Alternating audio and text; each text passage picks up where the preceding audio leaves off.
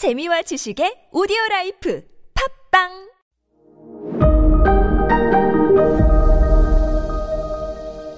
네, 여러분 안녕하십니까. 역사 스토리텔러 썬킴 인사드리겠습니다. 오래 기다리셨습니다. 일본편 끝난 다음에 다음 어디로 가볼까, 어느 나라로 가볼까 저도 고민을 많이 했는데요.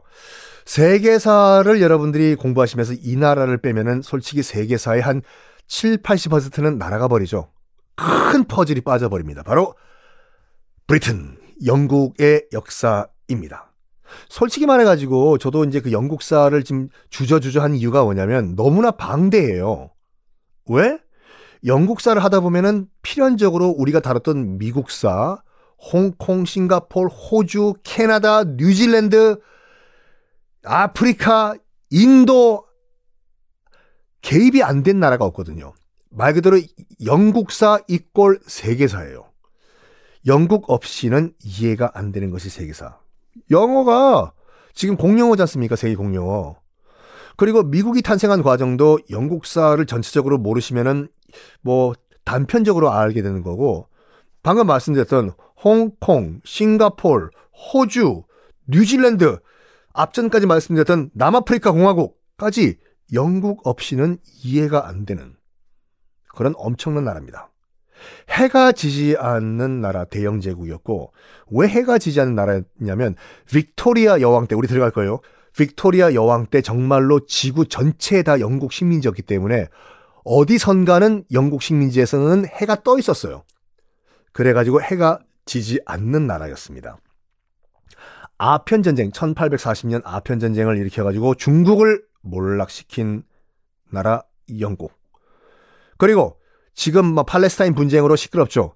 이스라엘, 1948년도에 팔레스타인 땅에서 유대인들의 독립국 이스라엘을 건국시킨 영국.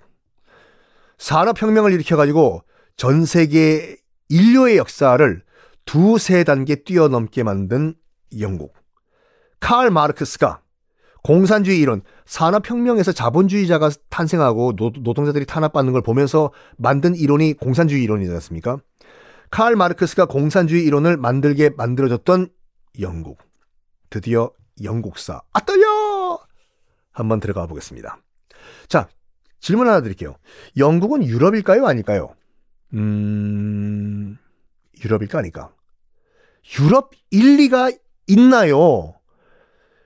영국엔 독립일이 있을까요? 없을까요? 미국은 7월 4일이 독립기념일이잖아요? 영국은 독립기념일 있을까? 있을 리가 있나요? 영국은 한 번도 누구의 식민지였던 적이 없습니다. 물론 기원전을 전후해가지고 로마의 속지가 한 번 된 적은 있지만 시저 카이사르에 의해가지고 영국은 실질적으로 뭐 누구 나라의 이른바 콜로니가 된 적이 없어요. 그런데 그럼에도 불구하고 2020년 1월 31일 영국 의회는 영국 독립선언을 합니다. 누구로부터 영국이 독립을 했을까요? 바로 유럽연합, 브렉시트죠. 그 말은 뭐냐면 영국은 유럽이 아니에요. 영국인들도 그렇게 생각해요. 영국은 브리티시지, 뭐 적어도 뭐 잉글리시지, 우리는 유로피안이 아니다 이거예요. 그래서 2020년에 유럽으로부터 독립을 축하하는 그런 행사까지 했다니까요. 이 조그만 섬나라, 북대서양에 있는 조그만 섬나라 영국은 유럽 대륙인들이 봤을 때는 항상 뭔가 모자란 마지막 퍼즐이에요, 이게. 저걸 점령해야지 모든 뭐 영국 포함해가지고 전체 유럽을 다 점령을 하는데 점령이 안 돼요.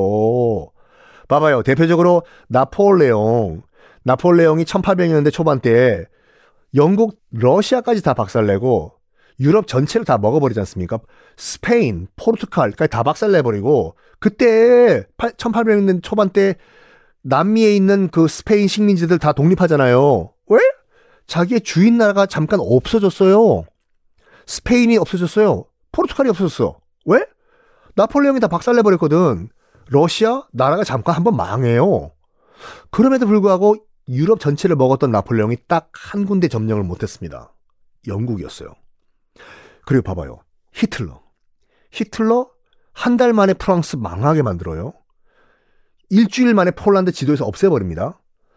전체 유럽을 다 장악을 했던 히틀러. 마지막 퍼즐은 뭐였냐?